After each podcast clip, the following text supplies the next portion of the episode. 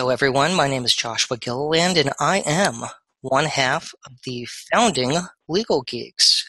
With me today for a special podcast is Dr. Janina Scarlet. You know her from San Diego Comic Con, all the books that she's published, and her outstanding blog. Dr. Scarlet, how are you? I am doing well. Thank you so much for having me.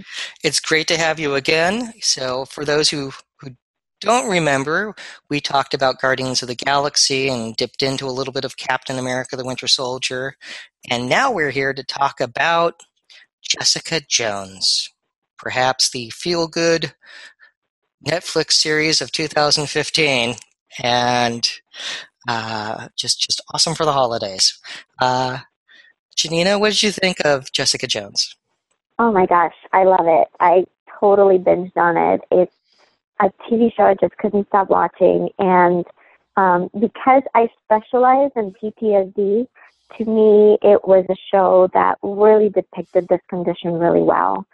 So PTSD stands for post traumatic stress disorder, and it's something that people get uh, or people can get when they've been exposed to trauma. Not everyone develops this mental health disorder. About 20% of people that are exposed to trauma do. And essentially, what this disorder is, um, is experiencing um, really intrusive symptoms such as nightmares, flashbacks, intrusive memories, um, as well as uh, pretty intense changes in one's mood, for example, aggression and anger, um, hypervigilance. Um, so that that refers to that increased startle response that Jessica has, and also avoidance of any kind of reminders of trauma, um, which can can also include substance use. So for Jessica, she avoids her friends, and she also uh, drinks alcohol largely to forget what happened to her. Um, so when these symptoms persist for a period of one month or longer, then the individual would be diagnosed as having PTSD, and Jessica seems to meet the criteria for that. In spades, yeah. I think she wore the same jeans throughout most of the series. Mm-hmm. And so, just not taking care of herself. Apartment is utterly disgusting. Just someone who went through something horrible and is having a tough time with recovering and, and learning to live again. So, it's on that level, the series is um, difficult to watch it's brilliant in how they handle everything, and it's exceptionally well done. But you know, there are parts of it that are uh, rough. Uh, Absolutely. So, now, did you watch? Did you stay up to twelve oh one uh, the night it it launched? I wanted to, but I did not. Uh, I waited a couple of days actually, and then uh, watched a whole bunch of them. And um, I did not watch all of them in one day, but I really wanted to. Yeah, I did. certainly hard to to walk away. Yeah, yeah, I, I did it over a weekend, and so I did mm-hmm. stay up to twelve oh one to watch the first one, and I was so impressed. Uh, I decided to make the next workday truly uncomfortable and watch the the second episode as well. and it's, I mean, exceptionally well done. Well, let's. So, so we've understood a little bit about Jessica, and and for those who want to recap, apparently she was with Kilgrave for about a month. Um, you know, kidnapped effectively, all out playing superhero and rescuing someone who was getting mugged, and went through a lot of horrific events against her will. Now, how would you prescribe, you know, any treatments uh, for her to to cope with her PTSD? Uh, there are a number of uh, psychological interventions out there for people who've been through severe trauma, like Jessica has. So one of them is called cognitive processing therapy. It tends to be really effective for trauma survivors, um, and it involves helping people um, change their thoughts. So, for example, for Jessica, she uh, blames herself for what happened. She blames herself for uh, being forced to kill the woman that she that Kilgrave told her to kill. Um, she blames herself for um, what happened to Hope's parents. Um, so, cognitive processing therapy would use logic in order to help the trauma survivor understand that what happened wasn't their fault, wasn't within their control, and also would help the survivor regain a sense of safety and control within their life as well um, by using what's called Socratic questioning, so logic-based questions. Um, it also focuses on helping the trauma survivor uh, reconnect with their emotions rather than running away from them. Um, so for Jessica, someone who's really unwilling to experience the grief and the sadness that she's going through, I think something like that would be very effective. Fascinating. Let's uh, focus on hope because hope goes through uh, similar uh, events to just Jessica, including the restaurants that Kilgrave took Jessica to. He also took Hope to as well, um, making her model for him. Uh, college student, st- student athlete, good student who abandons everything to go spend a month with him. Uh, we find her lying in bed in her own waste, and she was waiting a specific amount of time before she could move again because Kilgrave said so. How would you analyze and describe Hope's condition uh, because of Kilgrave? Well, it's once again severe trauma and abuse. Uh, she almost looks like um, someone who's been tortured um, in the war or someone who's been tortured um, by a kidnapper or in their childhood um, and people who've been um, subjected to that kind of trauma can take longer to recover uh, because it's continuous trauma. It's something that went on for a while. Um, it wasn't a one day event. It's something that went on, as you said, for for a number of uh, uh, months, possibly. We don't. I, I don't know if we know how long she was with him. Um, and so something like that would probably require more intense um, kind of counseling than for people, um, for other people. Um, so for her, uh, possibly like intensive kind of therapy, maybe even group counseling. Um, so if she was in a room full of other people that were Kilgraves, and um, everyone in that group was receiving um, structured cognitive processing therapy, for example, or another type of trauma based intervention, then I think that would be really helpful because what happens a lot to trauma survivors is that they believe that they're alone. There's a lot of shame and guilt that comes up. But meeting other people that have experienced something similar can be really validating, can allow people to feel less alone and less um, ashamed of their experiences and can allow them to uh, feel more comfortable in talking about what happened to them. Now, they do develop a support group in the series for those who had been Kilgrave, but it seemed uh, that there was no one with a uh, you know degree, uh, you know, no doctor present for it. So it seemed more a support group in nature and, and less treatment and, and helping them cope with it. Uh, not that um, not that the support group wouldn't help with healing. It's just it's just different. Uh, when... Sure, and and I think the fact that there was a support group is great because it provided a healthy and um, a judgment-free outlet for the people that were Kilgrave to meet other um, other survivors of this experience. Um, at the same time, I think it would have been more effective if it was at a structured place, a structured time, and led by a mental health professional that could help individuals really process what happened. Um, but I'm glad that they had the support group because in lieu of um, of structured group therapy, I think a support group can be a great alternative too. Yeah, it's better than nothing, and so which is you know taking up alcoholism is not a treatment and and so sure. seeking help is is it was the right thing to do well let's pivot and talk about uh, kilgrave's challenges that he had uh, which was and when you think of the marvel villains you know you get loki and ronan and ultron and uh, and you know their goal was all destroy the world. You know, just start a war, destroy the world. So they you know they were all pretty uniform. Uh, you know, big difference with uh, Kingpin that with him it's urban renewal and making lots of money, and and so he was you know, very different from from the, the pattern that been set.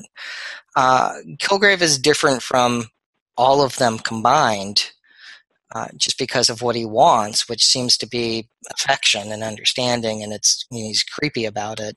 Uh, but we saw parts of his childhood where there were medical experiments upon, you know, committed on him by his parents. Uh, how do you think those experiences shaped him into what he became? I think as a child, um, he probably felt out of control.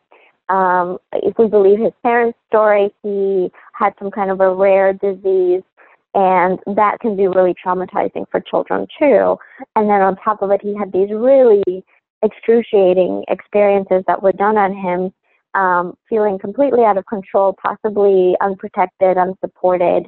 Um, and he mentioned that his parents cared more about the experiments than about his feelings. It sounds like maybe there was no emotional comfort, which is what he really needed, being a scared little child undergoing through all that trauma and um, spinal taps and all the severe torture that he went through. And I think that many people with trauma like that seek to regain control because to them, control means safety. And if they're not in control, then they're unsafe and they can get hurt again.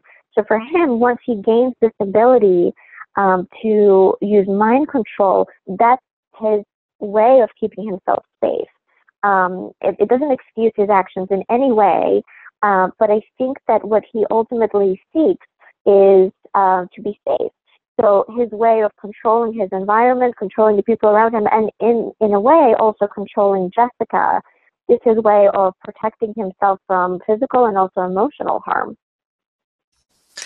Yeah, and it's fascinating to look at just thinking of child development. So you have a child who is deathly ill, who then goes through horrible medical procedures to save him, and then still as a child has the ability to say whatever you know he wants so he can get it. And when you think of a kid throwing a tantrum of I want candy or a specific toy or whatever, and being able to get it instantly or to order his mother to take a iron to her face I mean, that's just you know terrifying because how do you raise someone who can get whatever they want whenever they want it's uh, it's an issue it is terrifying it is terrifying because ultimately the message that he received is that there is no right or wrong and he can get anything he wants immediately. In some ways, certain levels of frustration of um, learning uh, about vulnerability, learning that we don't always get what we want, and learning to self-soothe is a very important part of development. When we um, don't succeed in something, let's say when we don't get the grade that we want, if we get the appropriate kind of soothing from our family, and then we might ultimately learn how to self-soothe in the future when we also have some kind of a struggle. But because Kilgrave or Kevin, as he was called when he was little, never learned to do that because he would always just immediately get what he wanted. Um, he never learned how to process rejection and heart heartache and, and any kind of heartbreak. So for him, um, he's absolutely unwilling to experience anything that might be even remotely vulnerable, um, and it becomes completely unhealthy. And that's what uh, I think feeds his uh, addiction to control. That and you know, to me, it looks like trying to possess women. You know, because when yes. Jessica f- first encounters him, he has two women hanging off of him and dismisses them to like a girl with superpowers, and it's just like, ugh, I mean, just really vile uh, human behavior. Well, let's, with this as the background, you know, let's get into the insanity defense because he orders people to do things that they wouldn't normally do, whether it's Jessica, you know, punching uh, Power Man's, you know, wife, to, you know, to death, to uh, others into, you know, doing horrific acts. So in New York, the insanity defense is uh, someone who does not understand the nature and consequences of their criminal conduct or understanding that such conduct was wrong. And so when people get a Kilgrave order, they feel they have to carry it out. You know, it's it's this imperative, whether it's jumping off the roof, whether it's shooting someone, when it's cutting up somebody and putting them down a garbage disposal. It's uh, an uncontrollable desire to satisfy it. And, uh, you know, there aren't cases with brainwashing generally fall under like the cult category. And, and those are strange to look at because in the 70s, you know, from the 70s to now, you know, there, there are different views on it. Now, how would you explain to a court uh, how somebody was legally insane if they had been Kilgraved? That's a great question. Honestly, before I could even begin to fully answer it, I would love to um, get an MRI and a full workup of uh, uh, Kilgrave's physiology. I would love to know how his brain works. My understanding is he uses some kind of a virus uh, in order to provide this mind control. In order to use this mind control, so I would want to um, have the this virus analyzed to understand how it affects the brain and the physiology of other people. Um, just kind of from what we know so far, just from watching the TV show, it does seem like in the moment these people do fail to understand the nature and consequences of their um, actions and, and fail to understand the difference between right and wrong um, because they're under this influence that's really um, strict. It's kind of um, the only thing I can think of that might be even remotely similar is uh, maybe being under an influence of a drug, um, or maybe if someone was um, uh, given, uh, let's say, a roofie and they pass out, they might not remember what happened to them, and they might be um, assaulted at that time and um, might not be responsible for their behavior at their at that point, possibly. Um, of course, depending on the situation.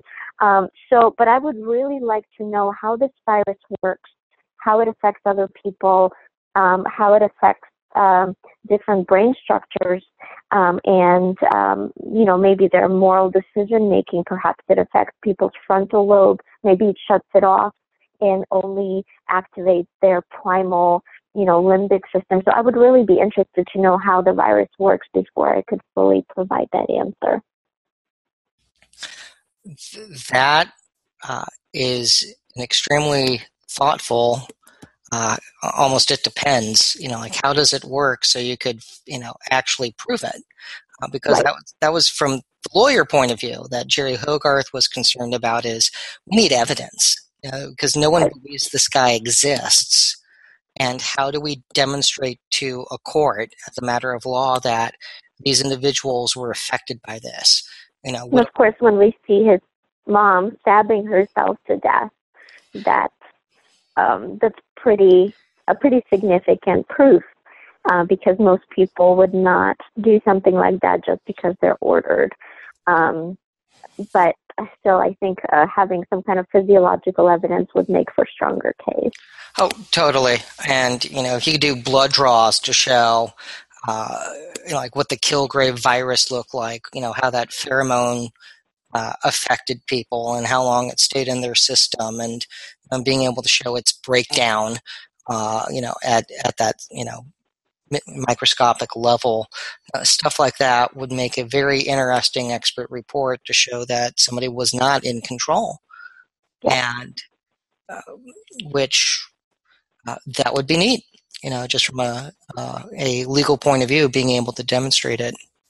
Uh, because when you look at uh, one of the cases that I thought was the most on point was a writ of mandamus in the Sirhan Sirhan uh, case where he's you know, trying to get out after you know, 40 some years for being in prison for killing Senator Kennedy and you know saying there was a post hypnotic suggestion and like you know, the court said no I'm like no that, that I mean, that was the closest thing that would that would relate to the Kilgrave situation that we have, and so there would have to be some evidence, and, and that would be a, a great way to at least show it.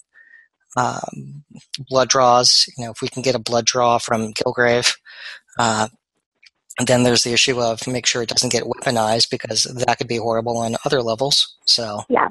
Um, so we don't want it to fall into the wrong hands. Uh, right. but, we, but we want to be able to show that those who were ordered to do unspeakable acts were legally yeah. insane at the time of those acts. So I would love to have someone in the MRI while they're being ordered by Kilgrave and to show that change in their physiology, their neurology during the commands. That would be an interesting test to get because how do you keep others from being affected as well? So there's all kinds of, right. uh, yeah, that's there are many issues with this, but that's great physical and medical evidence to acquire. So, so with that, uh, any other thoughts on Jessica Jones? I think Jessica, although she uh, struggles from PTSD, um, both her and Trish, who underwent pretty severe uh, traumas in their lives, demonstrate pretty amazing um, post-traumatic growth. Um, Jessica is still working toward it. Um, Trish, it, I think, shows up even more so. It, it's been longer for her, which certainly helps. Um, and so, what post-traumatic growth is is a kind of a positive recovery that people go through after a traumatic experience. It's almost the opposite of PTSD. It's where um, someone discovers new meaning in their life after being subjected to trauma. So, um, Jessica initially unwillingly, but over time, um, kind of coming to terms with it, uh, decides to basically making herself um, the protector. Uh, she she wants to protect other people from Kilgrave, and she wants to um, clear Hope's name. Um, and Trish similarly wants to help her friend and other people um, stand up to to abusers. Uh, and what we're really seeing is superheroes in development, and what we're also seeing is post traumatic growth. And that is something that has been shown consistently in research to be the number one predictor of recovery. Uh, fascinating. And one of my favorite characters, because the arc that he has is Malcolm, going from mm-hmm you know the drug addict and when you think of what kilgrave did to him and turning him into yeah. a heroin addict is just appalling uh, as yeah. a to continue control to him wanting to be basically the social worker trying to help people recover and put their lives back together and he's you know is tempted to just throw in the towel and leave and overcomes that and stays and i thought that was a really neat arc all these individuals um, as they uh, you know went through their journey yeah, and that's pivotal moment when he's going through withdrawal and he makes a choice. He makes a choice not to take it. So instead of taking the easy way out, he reconnects with his core values. He remembers that he wants to save people, and he becomes that. Which is fantastic. So it is. I, I, I do think it's a very powerful series. Uh, it is. It is dark. You know. I mean, like it is not. I would not watch it on Christmas Eve. Uh, uh, and and I did feel exhausted when it was when I finished it, uh, just because it's uh, it's a beautiful detective story, internal monologue, all of those great things. And they did work in one of the oldest Marvel characters ever with you know Hellcat. I thought that was neat to do, but uh, it is uh, it's a powerful story. Well, Doctor, how can people follow you on Twitter and check out your blog and, and learn more about your work? So on Twitter, I am Shadow Quill, Quill like the feather, and my website is superhero-therapy.com, and that's also the best way to get in touch with me, either through my website or through Twitter. And what are some of the books that you have currently available? So uh, the books that I've contributed chapters to are Walking Dead Psychology and Star Wars Psychology, and they're both available at Barnes & Noble or Amazon and many other bookstores as well. And then we have uh, a few more coming out next year. And we'll we'll have to have you back to talk about that little phenomenon that recently opened uh, uh called Star Wars and and take a yes. Uh, nothing to I talk about. To. Yeah, nothing to talk about there. So So, with that, everyone, thank you for t- tuning in. And remember, stay geeky. Stay geeky, America.